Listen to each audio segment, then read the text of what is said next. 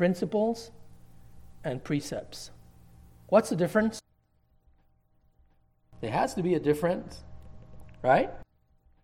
A precept, it's a commandment or direction given a, as a rule of action or conduct from the dictionary. On the other hand, a principle is a primary truth from which other truths are derived. Let's think of it this way. Um, we're driving down the road, and there's a sign that says, speed limit 35 miles. That is a precept, it's a rule. But if the sign says, drive carefully, that's a principle. Because another truth will be derived of it. What's carefully? 85 miles an hour, it's carefully. No, it's 20 miles an hour. No, it's 25. You see? You see the difference? So we get principles and we get precepts. And he talks about the 10 big ones. They're simple, right? They're there. Follow them. Apply them. Remember them. Store them in your heart. We're actually commanded. And we have um, one, one thing that, that really struck me from this, and then I'll let you guys speak. He said it twice, maybe three times. And I summarized, and I think he said this the problem is ignorance of the Bible. And that is a statement. Because even in the church, especially in the church, we're ignorant of the Bible. I had a great drive, two hours and 50 minutes going to Melbourne uh, yesterday morning. At 4:30 in the morning, talking to someone, um, and he started asking me questions about my faith and what I believed and my stand on different things. And it dawned on me that his questions came to me because of ignorance of the Bible. Because I don't know where to look for this, or I don't know. To at one point I said, you know, we need to start reading the Bible. And perhaps you and I will do that going forward. He's a professing Christian. We talked about everything in the sun. He had just visited with his girlfriend, El Rey Jesus, and he was telling me about the experience. He didn't want to go and all that. And then we started talking about the differences and why. And, and then we got into deeper. And it just dawned on me it's ignorance of the Bible. So we need to, we, not us from here, you guys, we need to spend time in the Bible. Why need, we need to write other books if God gave us the book? So the real problem is ignorance of the Bible. Seven general principles. I'm sorry, anybody else needs, want to add anything? Yes. Uh, Would you stand up? Because I, I, can't. Thessalonians talk about the world. The date? He said, sanctifying. Boom. Amen. Let's go drink coffee. Amen. And I, I agree. And I agree. And sometimes that wait is never answered what you want the way you want it. and how often we use our limited knowledge of the Bible to justify the answer we want to hear. And it's terrible. And I'm saying it because I am a testimony of that. You know, decisions and but the Lord always uses And the Spirit, if you if you learn, the Spirit brings you back to where and, and in the right path of the Lord knows. He's sovereign. He knew you were going to do that. So, general principles. Number one, is it lawful? And I like it that it, he says, is it according to the rule of God? Not just that is in the books of Miami Dade County laws. Is it according to the rule of God? That's so important.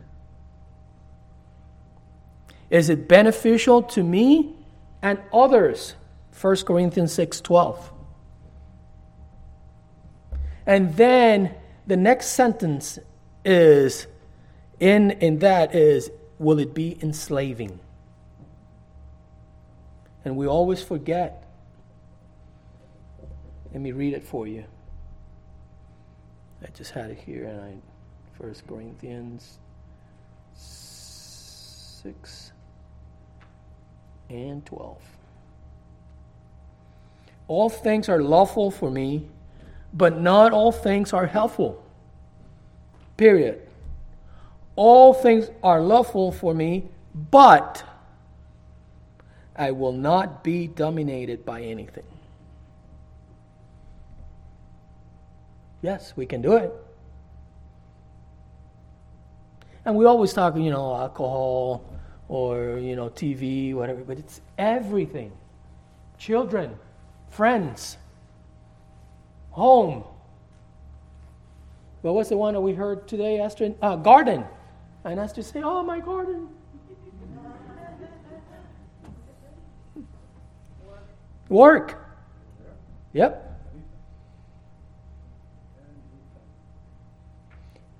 Fear. We let fear dominate us. Eh. Four, is this absolutely within Lord, the Lordship of Jesus Christ? Maybe I wrote it incorrectly, but consistent. Now that's that's at the end. Absolutely consistent with the lordship of Jesus Christ.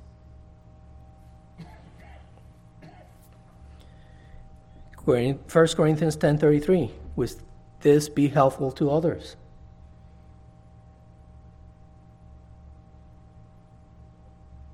You see how we have to put others first? But when we get out of the Bible, the biblical structure, everything is about me. And we are all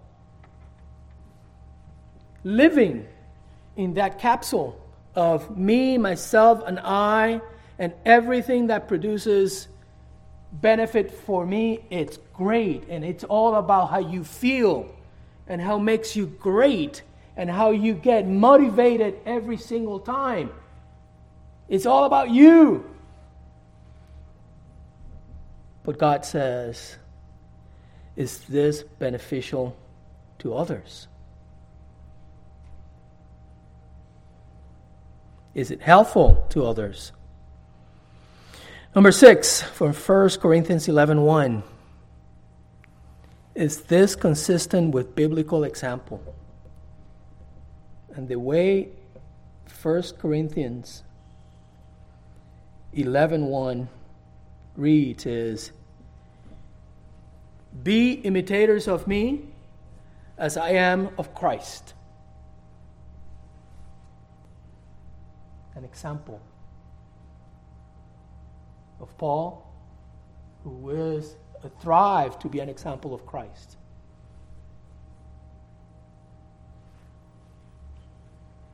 And number seven from 1 Corinthians 10:31.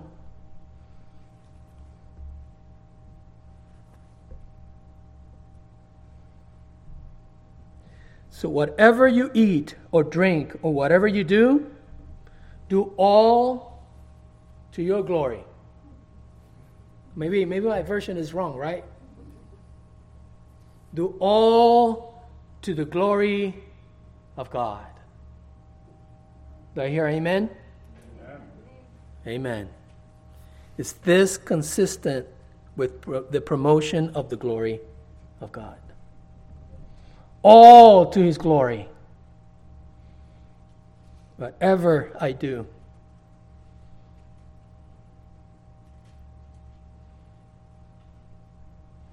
Any comments? Any questions? Yes, ma'am. When we follow the principle, then it will be The glory. And he will guide like he says. Just obey him and he'll make sure that it is. Yeah, yeah. And uh, He, he stops us from doing things. If we are in his state, framework that he said, amen. then we don't have to come because we're in his will. Amen. God will guide us correct. And it's very in, in, important, especially as we as we go um, in our professional life, whatever it is, whether it is professionally cleaning houses, whatever your vocation, whatever your your work is, it doesn't matter. As we go through it, it's not about what you do. It's about what you do for the Lord in what you do. I am convinced, I'm finally convinced, after a long time,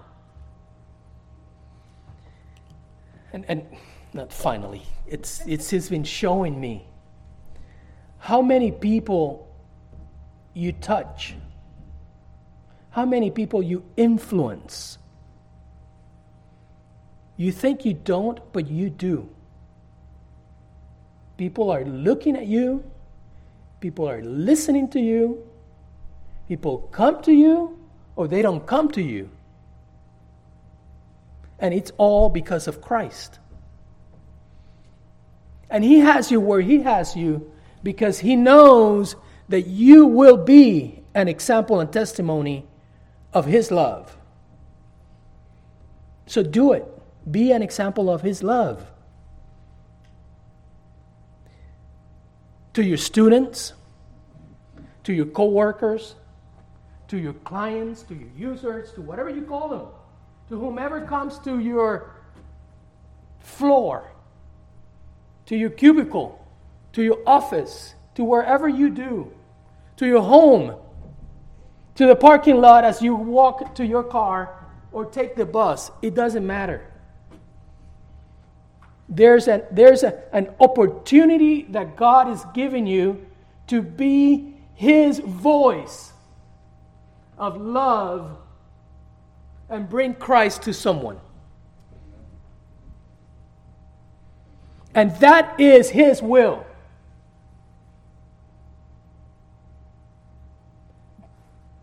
But we make it about ourselves.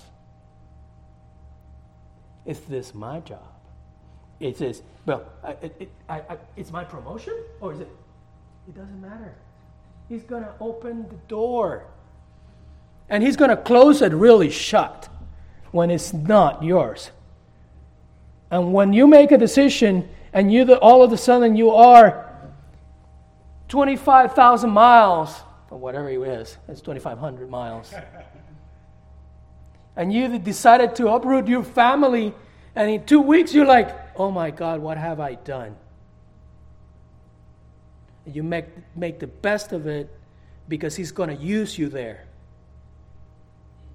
And He used me to come to Him.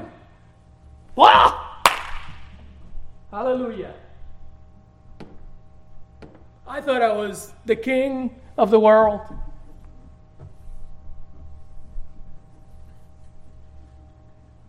And he said, You ain't nothing, Bubba. But come to me. Come to me. And I praise him every single day for what I think and I know was a mistake in my decision, but he was with me. And he is with you. And he called me and he says, If I'm calling your son to come to me, why are you not answering? If this six years old is telling you, Dad, Dad, hello? Amen. So wherever you are, whatever you do, He is calling you still because He wants you to be that testimony, that person that really says, Praise the Lord. I want to help the others because you are in me.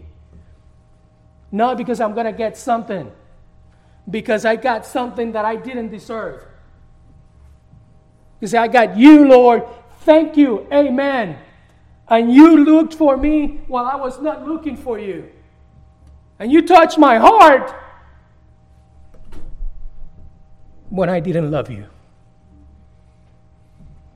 And I want to love you. And I want to praise you every single day.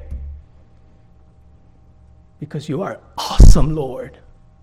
Even when I am just terrible, you still love me. Ain't that awesome? That's spectacular. It doesn't have to be because you. Actually, it's not.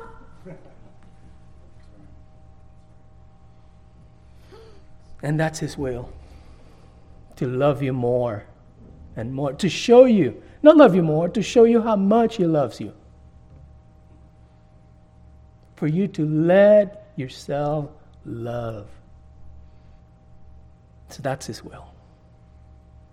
Anybody else? Father, we praise you, we honor you, we thank you, Lord, for having done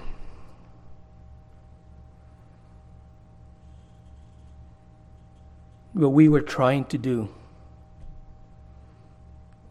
Please ourselves, do things, Lord, and you say, hey, it's not difficult, just come to me. We thank you, Lord, for your love, for your mercy, for your grace. And in that, Lord, we, we thank you that you have opened the door for Ethan to go back to school. And although we, we join Natalie in being sad that he is going away again, we praise you, Lord, because you have great things for him to accomplish where he's going, Lord. And we pray for your protection your peace and love and guidance for Ethan. May he truly be an example of your kingdom to all the people that he will meet. May we hear a great report from him when he comes back. And we ask for a special blessing for Natalie's trip and for the family, Lord heal the wounds, spread the, the awesomeness of grace and mercy to them. In your name, Jesus. Amen.